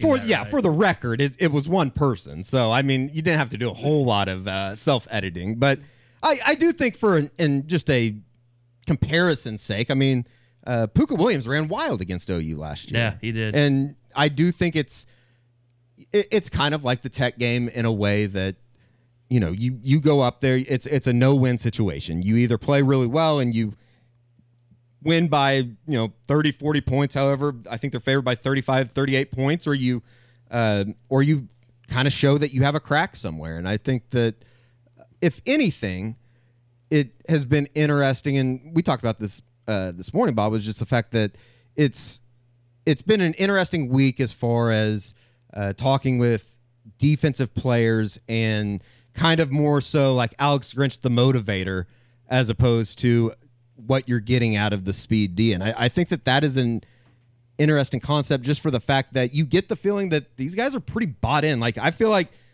some of these guys would die for Alex Grinch. They believe in what he's Yeah. doing that much. and I think just knowing that what like the thing that the thing that was so detrimental to this team a year ago is that no matter what your defensive coordinator was telling you, you never got any better. Well, and you just Like kind you of never saw the result. Like you're getting yelled at all the time, but Yeah. it didn't exactly result in anything anybody playing better or your defense playing better. Like I would imagine they lost complete confidence in Mike Stoops last year. No, I I, I- think that And there was something like that as far as they just when you know change is coming, and I you know obviously everybody did at some point last year. In a way, it was like they just kind of relied on Murray in the offense, and it was like, all right, well, just they're so good, we're gonna we're gonna just keep this this level of shittiness almost for lack of better terms. I mean, it just it it at some point they had left there had, there were no stones to uh, turn over. I guess There were no 11 guys looking at their wristband all at the same time. Like yeah, that's last crazy. Saturday. That video's crazy. Sooner That Gridiron is put out. cool. it, it feels like they're they're moving in the right direction, and it just it sucks in a way. And we talked about it last week as far as it, it just you don't get any true validation that well this this defense it really is like you can say Oklahoma is number two nationally in third down conversion rate at like 19%. Yeah. Same point last or uh, they ended last year at 96th in the country. You can say that right now, but it means nothing because they haven't really played anybody. Oh, trust me. After Texas, if the defense plays well, get ready for the rat poison because it's coming. Everyone Yeah. is going to s- i- declare the defense victorious. Sure. For the rest of time, and I'm sure that's the last But it, thing. it will come Alex with more Grinch credence, want, won't but- it? Oh, a- absolutely. But you have, I mean, like I saw somebody tweeting out, uh, "Hey, when can when can we buy our speed our hashtag Speed D T-shirts?" And uh, then someone tried to go make one on like Teespring or something. Like people, they're ready. They're ready to celebrate this defense. They just, it's prema. It's still not time, folks. It's still not legitimate to do that. I will say though But after Texas, if they play well, I won't. I won't say anything to try and stop you. it I will say, and we talked about it on the uh, post game pod, just from a atmosphere inside the stadium, you it, you feel like things are different just from the fans' point of view. Like it, they, there are people that are excited to watch the defense play as opposed to what you got last year with. It was almost like, oh God, how long is this going to take? I hope it takes less than thirty seconds. Just get the offense the ball back. Like it was, everybody was just reserved to the fact that it was so bad. There was nothing. You couldn't see the the light at the end of the tunnel. I don't know if you can tell, uh, you know, watching the games, Josh, if that if that's the case, but it does feel different. Oh, you know, and I was talking about it, and I know I heard you guys. Obviously, I listened to the post game, you know, like a devoted listener that I am. But I, you know, that uh, the the thing that followed up the injury to Kennedy Brooks, that drive. I mean, like you could t- uh, whether it was the players, the fans, you could tell that whole stadium it just kicked up about five notches. Like, Yeah. it, and it for the place they were at in that game, and it was well in hand, and Oklahoma had complete control, and the fact that it was, you know, it was a 11 o'clock kickoff. It's not like everybody's all lubricated up. I mean, it, was, it could have been, you know, you throw that into a night situation and there might have been, you know, who knows what getting thrown onto the field, but it was, it, you, you could feel more energy on the defensive side of the ball and you see, you know, it, like it used to be, we'd, we'd joke about, you know, oh, Kenneth Murray made a tackle for, you know, a two yard gain and he'd run over and like he'd made a big play. And we're like, that's what you're supposed to do, man. And now they're celebrating like tackles for loss and interceptions and you know, Neville Gallimore creating that fumble. You know, I mean, th- there was big plays actually happening on the defensive side of the ball. And that's that's what a fan buys into when, when you're having to get excited about, hey, we got off the field on third down. That's that's tough to sustain for three and a half hours. If you want to look at small victories, I thought the just forcing a, a fourth down on third and one was a positive step in the right direction. And they did it Man. twice. Stoning Watching- people at the line of Right, scrimmage. right, right, right. Yes. I, I saw more linebackers in that game step in and fill holes than I'd seen in the last three or four years. I mean, like there would be a lane and DaShaun White steps into it. Kenneth Murray steps into it. Like they're they they're covering their assignment. I mean, they're doing okay, just do your job. Do what you're supposed to do. And you know, we heard about that with Mike. You know, he would always talk about that, but you're seeing guys actually doing it. Just do the things you're supposed to do and trust the guy next to you to do the same. Um, you know, I, I, I don't want to pile too much on Mike here because I think there's some room for piling on that we've left out. But uh, boy, Brian Odom has been a huge upgrade over Tim Kish. Absolutely. I mean, those guys, that linebacking core, it it first you can say core. I mean, it feels like there's Yeah, more than have more than one. They have backups now. But I mean, they when was the last time? And I'm sure they've missed some tackles here and there, but I mean, you feel like those guys can fill holes. They can they can make a tackle if there's a guy in front of them. Last year, I feel like this segment's I mean- be brought to you by Pornhub as much as you guys are talking about filling holes. They've done we a, talked to them they've about done a good job. Yeah, we need to send out an email or something. I could be a contact person on that. Uh, it, it feels like I can I can run point on that. It, it feels like though that you know they they have a good rotation up front. It seemed like the safeties played better on the back end. Uh, they still haven't been tested in a way, but there is a basis, there is a foundation in which you can say there's change. Like it looks good, and even talking to Grinch on Mondays, it's just I don't know. It- it's probably because it's new and you you really you haven't heard his spiel for an entire year, but and he could just be full of shit. But like you buy into the idea that he not only does he believe in what he's what they're doing, but it it there's something to buy into, I guess, is what I'm trying to say. There's there's a lot of positives on that side of the football right now. I- I- I the, t- the positives far outweigh the, the negatives for sure. I was talking about this uh, earlier today, I- I- and I don't even think I said this, but I somebody said, you know, Alex Grinch reminds them of somebody because he's he's not the most exciting person to talk to because he's he's actually kind of just telling you what he tells his players, and he repeats things a lot. And I remember I was talking to Kevin Wilson one time after I'd got to know him and he was starting to interview for jobs.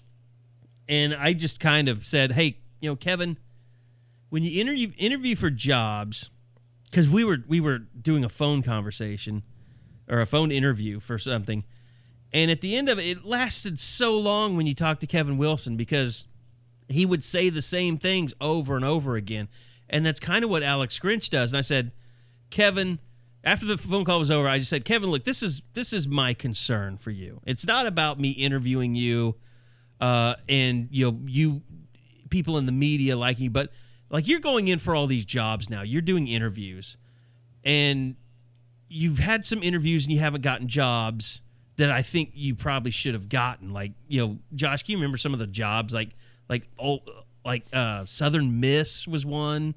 And Iowa State was one. Did Kevin Wilson interview for the East Carolina job that Ruffin yes, got? Ruffin got the East Carolina job over him. And I said, look, I know you probably wonder, you know, how you do in interviews, but I said, the one thing that would concern me is that you repeat everything over and over. Like you say the same thing and you talk for so long that I wonder if people think you're kind of scatterbrained. And I was just being honest with him. Uh, and he told me something after that. He, he said, Look, I know how I come off, but the reason I do that is because I'm teaching. And when you talk to young kids, you have to repeat the same thing over and over again because that's the only way you get through to people. And Can that's confirm. what that's what Alex Grinch does. Like the reason he says the same thing and repeats the same thing and he makes it simple and he just he wants to beat it into their heads. And that's why the defense is so simple and that's why you know during preseason all we heard about was, you know, strip kings, uh strip attempts, like turnovers. Like he narrows it down to just a few simple things and he just talks about it over and over again. And that and it's worked. But I think in a way he presents it in different ways, but it's the same message. If Right, that makes sense, right. So they don't think that it he's just repeating himself Right. over and over. Uh, it's kind of like uh, we were talking to Bob. You talked to LaRon Stokes, and we put the video up on the board as far as the four qualities of a good defense. They have it on the board every day: strain the football, strain to the ball, play together, out physical your opponent, turnovers. Yeah. Like those are the only four things that they have to remember. And it's it's a very simple message, but yet it has gotten them pretty good results. I also think the thing that came out uh, this week in talking to Grinch was, and I don't know how different this is. I'm sure that other coaches do this, but just the simple text messages thing about sending a motivational stuff at in the morning and at night. Yeah. hmm I think it's kind of cliche, and I, you know, in a way, in a kind of gay way, it it's a little different. But I I do think that it's like I I think it's very cool. I think it- that's part of him building a relationship with every guy on that foot on the on the football team on the defensive side. Yeah. like I, I think that's very commendable for that he does stuff like that, and he relates to the players in a way. Because you, well, you thought it would just be for the starters, and then when he says flat out, Yeah. to every defensive player. It's like he's not trying to put one above the other. He's trying to make sure they're all engaged so that they can be ready. And that's how you get 31 players to play on defense like they did uh, against Tech. That's what you want, though. I think. I think that's what you want in a current modern day coach.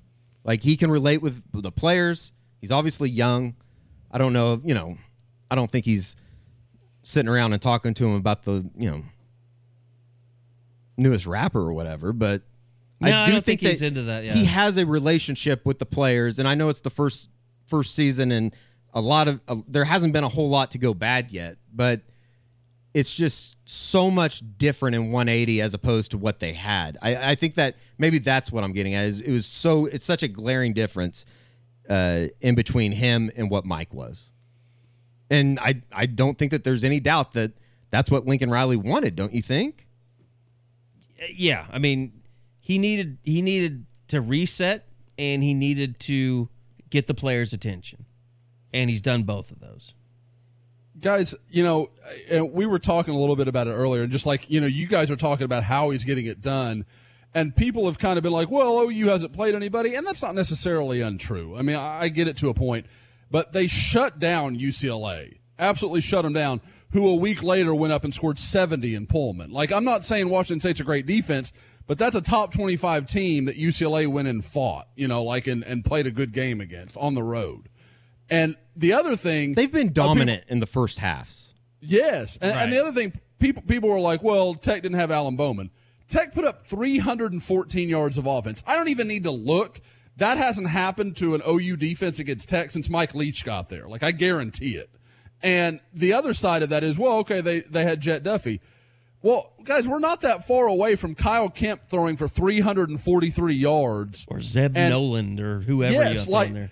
uh, Kansas you know, scored Kyle- 40 on him last Who year. Who was the Collins kid? Was it the Collins kid at TCU last year? What was that kid's yeah, they name came that in, came in? and made it a uh-huh. shootout. oh my god, they just started throwing darts all over the field. Like that could Yeah. very e- we've seen we've seen bad defense over the last 3 years. Yeah, and that, that's what I'm saying. Like, I don't know how people can look at this group and, and be like, oh, I'm not sure.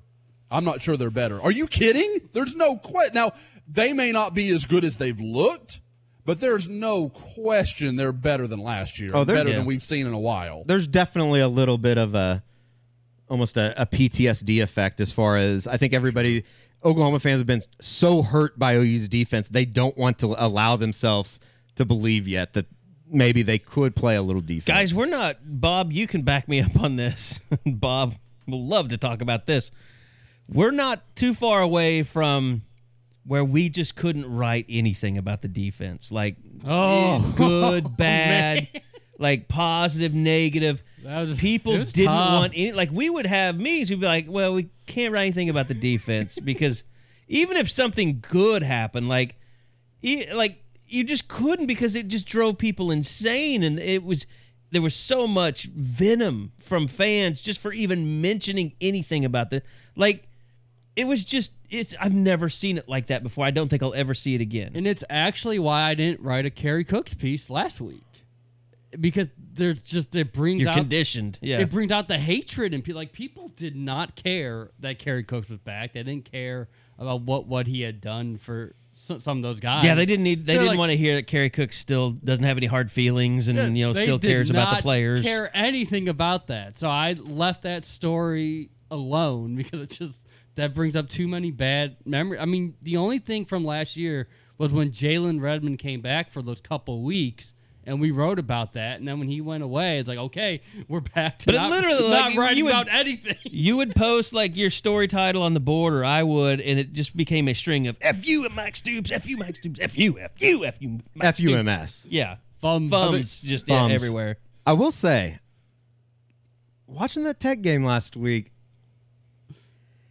You saw I I don't- don't Cook's traits. Those receivers that never turned around to find the ball. well, and just the way that the CD DBs. Lamb was just throwing defenders off of him, I was like, I've seen that before. What's the common what's the common denominator here? Like I, I don't know if he just doesn't teach them how to tackle, but all I can go off is track record. And when Kerry Cooks is coaching the secondary, there was those guys some, cannot tackle people. There was some quitting out there on defense for them too. You remember the Trey Sermon run? yeah, they did, they just didn't want any. They just quit. I mean, it.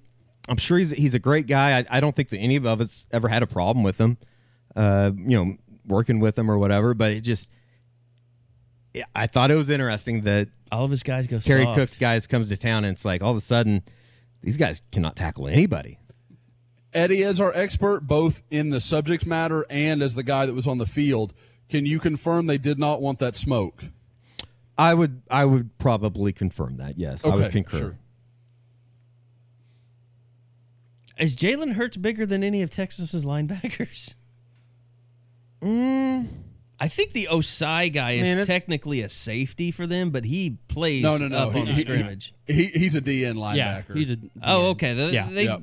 I guess I was watching the game and they kept calling him a safety for some reason. he he's he's really good. Though. I like him a Um, lot. Yeah. Yeah, I will Uh, say to, to Bob's defense, as far as the the game in Morgantown this weekend, it is going to be interesting to see how that secondary can piece it With all together. those I mean, injuries. what if Austin Kendall throws for like three fifty? Not to say he can't, not to say he will, because we haven't really seen that all year. But I mean, I guess they played well at in Kansas. They were off last weekend, weren't I they? guess they're getting, uh, was it BJ Foster back? I think that I saw he was going to try and give it a go yesterday. I never. But they're not getting Sterns back and they're not getting that freshman I think back. Sterns is going to miss the OU game next week. Yeah. I mean, it Yeah. definitely seems like he is not in the plans as far as uh, what they're going to bring to the Cotton Bowl. And Jalen Green, did he tear his ACL? I can't remember Yeah, the, what that's the other big. big Yeah, he had big surgery, right? God, guys, uh, he's so good. Like he he is. He he's one of their guys that nobody talks about, but is a NFL guy all day. And I, you know, again, I've already done it once. I'll do it again. I told everybody he was better than Anthony Cook. No one would listen. Anthony Cook was the five star. Jalen Green starts over him. You know, it just Jalen Green was just a better talent. He always was. I By the way, you know, I mean, the funny thing about that game is, uh, you know, they had their little fights about who DBU was. Both those secondaries Both of are them really bad this year. TV. I mean, the the who's the who was the number one guy? Sting, that, Stingley. Stingley. Yeah. Uh, he's good, but like everybody else sucks on that defense at LSU. Well, if you guys, you know, somebody was, we were talking about in the board chat, somebody was like, well, where do you see the season going? And if OU were to get to the playoffs, how concerned, you know, what do the matchups look like? And uh, it was kind of, it was kind of aimed at could this offensive line hold up? Alabama's defensive line is not what we're used to Nope, seeing. LSU's defensive line, Clemson is not what they were last year. Like, there's nobody that I'm like, man, oh, you're just going to get bullied up front. Like, I, I don't see Ohio that now. State, might, I mean, everybody might have kind of come back to the pack on Ohio State because they, and look, they're playing in the Big Ten. They're not playing juggernauts, but uh, there's, I mean, Jeff Okudah's really good. I mean, Yep. they seem Now- like the, a lot of those. The thing that sucks is that you see a lot of those, you notice a lot of those names that are playing for them, but they they're playing good. They're playing. if well. you're gonna get the, the problem OU's gonna have with the Ohio State situation, if I'm Ohio State, Chase Young is playing right end all night, every single play, and I'm gonna run him at Erik Swenson and RJ Proctor till they're just sick of him because he is he's a freak. I mean, he may be better than the Bosas. He is unbelievably good. I don't know how much you guys really watched that Nebraska game. If Nebraska didn't double him, chip him, do something with him, he was all over Adrian Martinez all night. Speaking of uh, Texas, I just saw the uh, solid verbal tweeted. Wait, does Texas only have two road trips with flights the entire season? And now that I'm thinking about it, unless they fly to Fort Worth, I think that would be right. Let's Ames see. and Morgantown, everywhere else is either at home or, I mean, they bust to Dallas, right? I think so. Hope so. It's 190 miles. They might fly to Waco. Oh, okay. Yeah, I, bet mean, they- eh, no, there's no, way, no. right? No, I'm, I'm That's kidding. Like 20 minutes. Although, although that stretch of I thirty five, I might choose to fly. yeah, uh, you're not, than you're not lying about that. Interesting. But yeah, yeah, that's. I mean, but I mean, we we make that sound super unusual. How much is it really?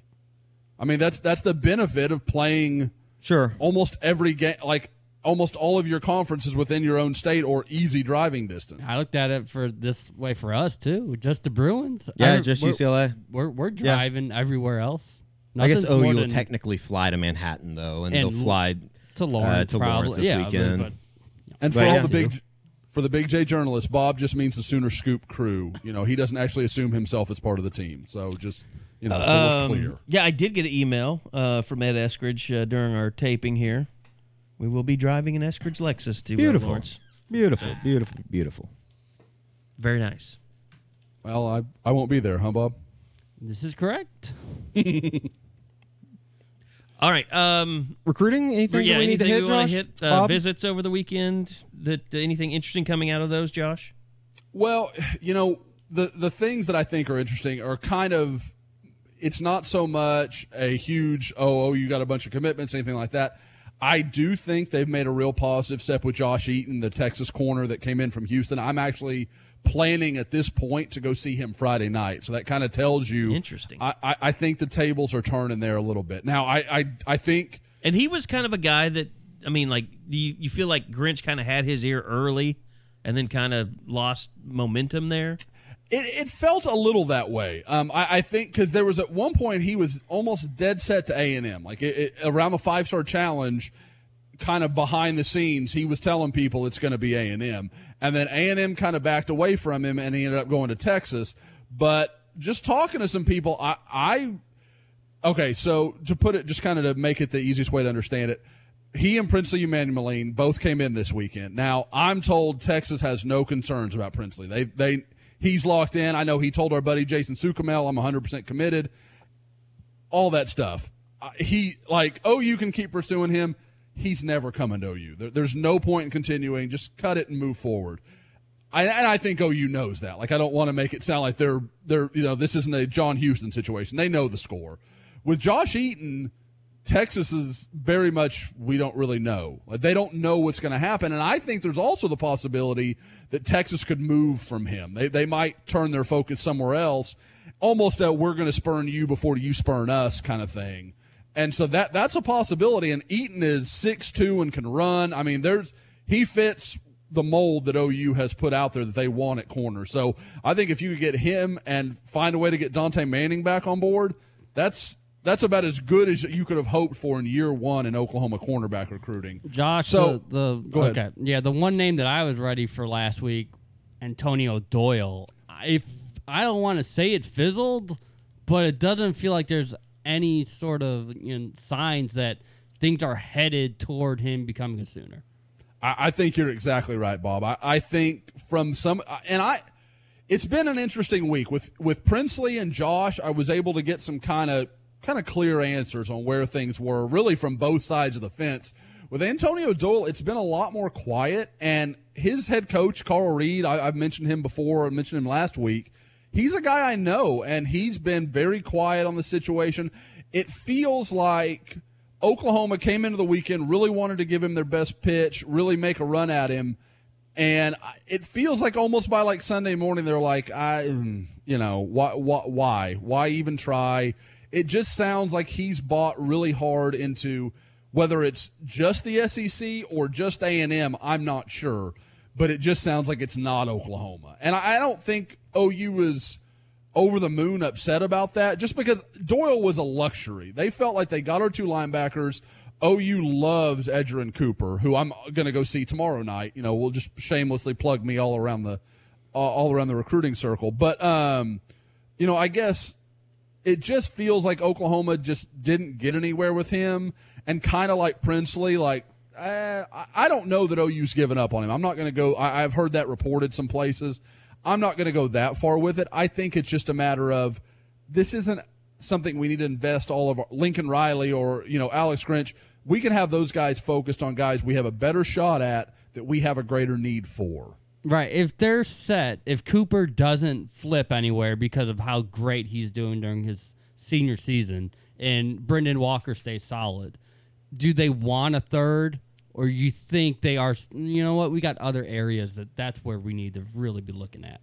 I think if like the right guy came along, then sure they'd look at it. Um, maybe if they found a JUCO kind of late bloomer that they really liked or something along those lines, I think it's a possibility.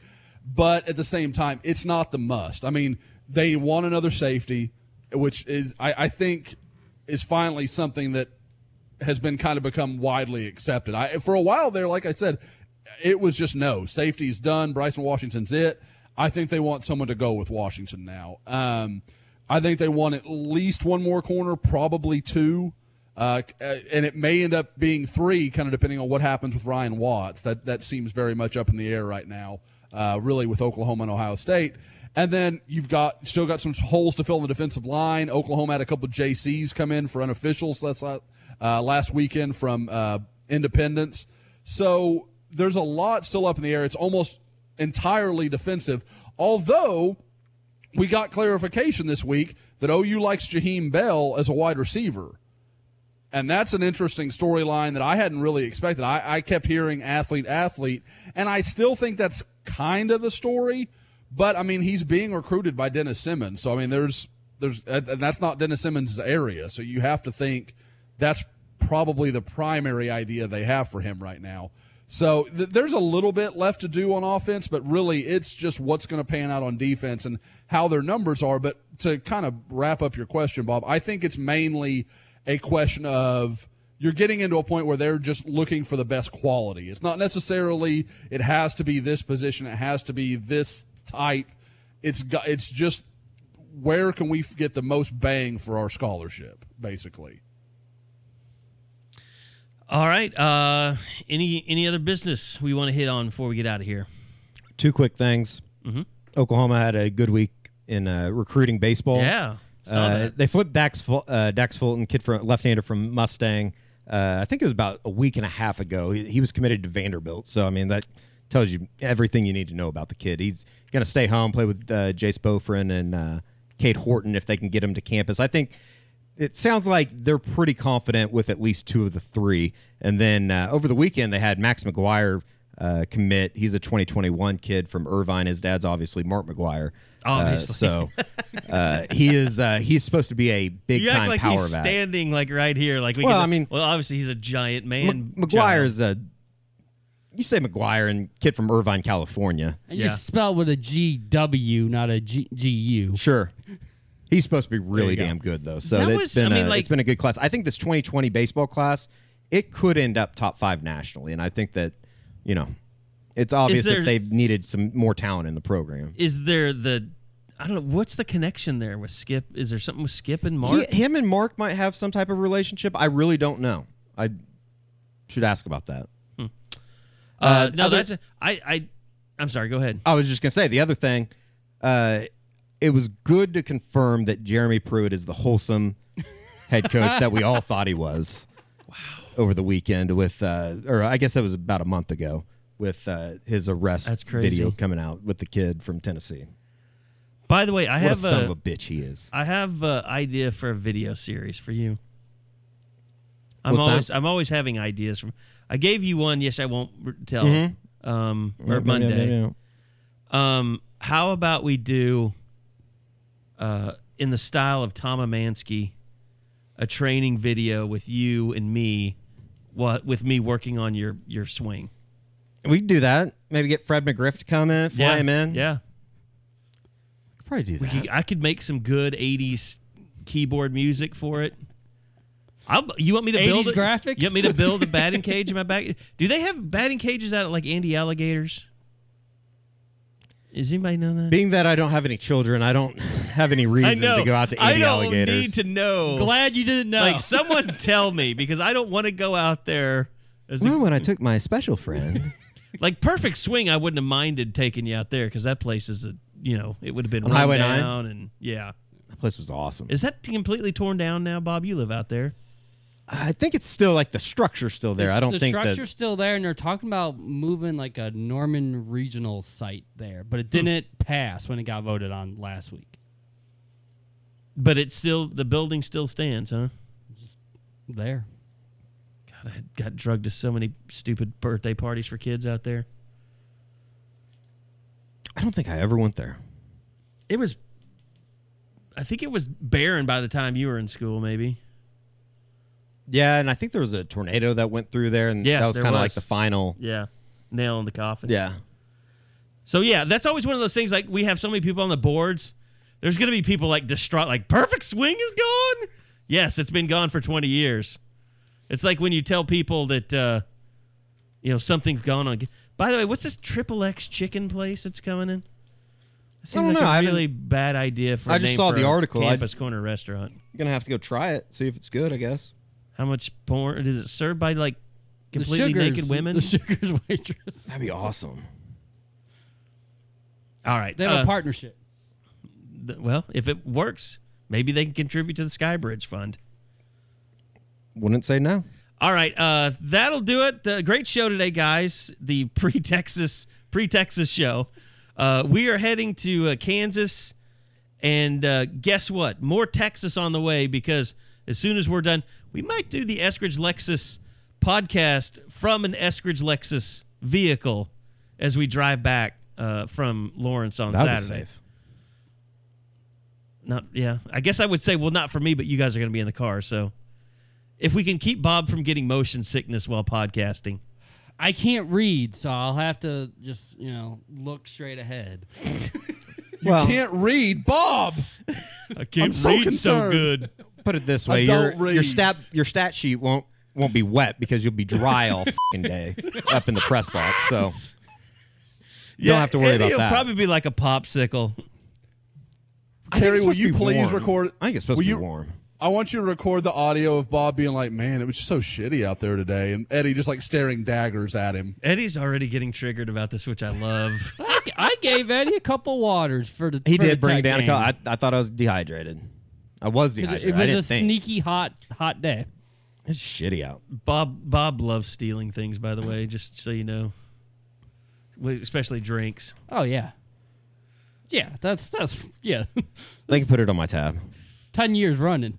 They're, they're free, but Bob, Bob, but see now, Bob's cheap, so Bob doesn't look at it as stealing. He's just being cheap. Oh no! Before we before we go down to the game, like the the the feel like everybody knows this if you pay attention to the instant analysis. And yes, by the way, I was not at the game Saturday because my knee freaking locked up on me, and I couldn't even get to my car. Olds. So I'm getting old. Uh, so that's why there was no incident analysis. I, I talked about this on the board, but usually, like, I have to leave the incident analysis to go down to the field because what they do is they stop the elevators like five minutes for the coaches before five minutes before the game's over, so the coaches can get right down to the field, uh, so they don't miss any plays or anything like that. So you have to go down like at seven minutes. So uh, right before we go down, Bob grabs a brand new Coke and shoves it in his backpack, one that he hasn't drank while he's finishing off his other one. So he is cheap. Oh, absolutely. I don't can confirm. I don't drink And Coke at the game. ever. I drink waters and then I put I put Cokes in my bag. It's so weird. It's like, a, it's like we employ a thief. All right. That's Badass. I think that adds street cred. We've been in a shooting, and we have a guy that uh, that, that Just- steals things from people. I'm just glad he's not stuffing it full of popcorn and hot dogs. We need somebody to be charged with a true crime to really get that street cred up. Coke And then- larceny. What kind of coke? I don't know what. You Probably a good time to leave. regular Coke. Uh, we've diet, self-incriminated Coke or, ourselves. Coke or cherry. Sort of depends Right? Oh, I love it when they have cherry Coke. mood, mood I'm in. All right, Josh. Um, I'm, it's it's it's as bad as it sounds. So just know we employ a sketchy character. Oh, I, you know, Bob's one of those guys like he's too squeaky clean. You're like, I don't f- trust that guy. yeah, there's got to be something that we're not seeing. Well, that's why, like you know, I have to have my speech, my spiel about, you know, don't take pictures of cheerleaders. Although uh, UCLA, I would have, I would have okayed that, Eddie. I was underwhelmed. Were you? I wasn't that close. I just saw from afar. I was a little underwhelmed. All right. I don't think anybody. I'll have power rankings out at some point, but it's going to be tough to unseat Well, you- TCU. you can't TCU's the. That's the. Yeah, That's they the- are. That's the gold standard. Yeah, that's the standard. You can't get close to the Iowa State cheerleaders because you've been reported once already. That is true. that is true. Not for being, not for inappropriate filming of the cheerleaders, but just getting in their Be way. in the way. literally standing where I had to stand. Sorry for doing my job, Deb. I hope you enjoy Brock Purdy. Okay, that'll do it. We're getting out of here. We'll see you guys. Iowa. Do something. Uh, we'll see you guys on the Eskridge Lexus podcast. Make sure you go subscribe on iTunes, Spotify, Google Play, Stitcher, uh, tune in wherever you uh, get your podcast, and uh, we will take care of you. So and and have that podcast up for you uh, as quick as we can. So thanks to Eddie Radosevich, thanks to uh, Bob Przybylo, uh, also the guy named Josh McCuistion, my partner. Appreciate you guys for listening. I'm Carey Murdock, and we'll see you back here next week on the next edition of the midfirst.com slash U40. Go check out that uh, website, midfirst.com slash U40, uh, to sign up for the uh, OU, the uh, offic- official, the official provider of the OU credit card. Uh, until next time, we'll see you guys then. This has been the unofficial 40 on Soonerscoop.com.